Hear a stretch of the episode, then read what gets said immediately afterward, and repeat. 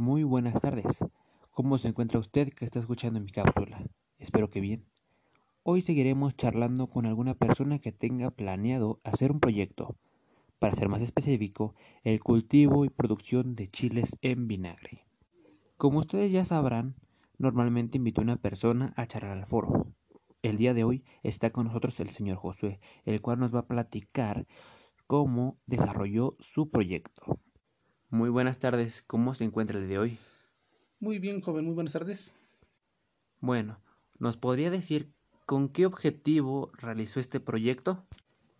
El objetivo del que, con que se realizó es para tener un mejor un ingreso más aquí en la casa, puesto que es un proyecto que no requiere de mucha inversión y es beneficioso para, para mi familia y para aquí, para nuestros vecinos en la comunidad.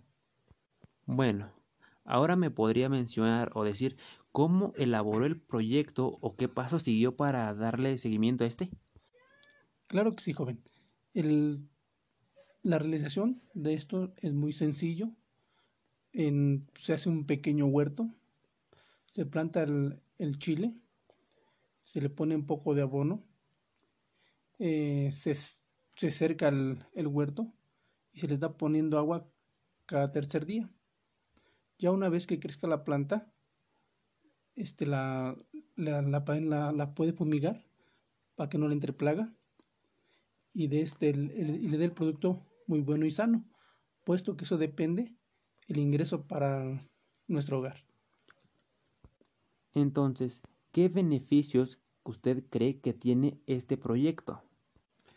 Uno de los beneficios que veo en este proyecto es tener un ingreso y también este, para enseñarle a la familia cómo puede este, plantar un huerto en, en este caso de, sobre el chile habanero y recibir beneficios.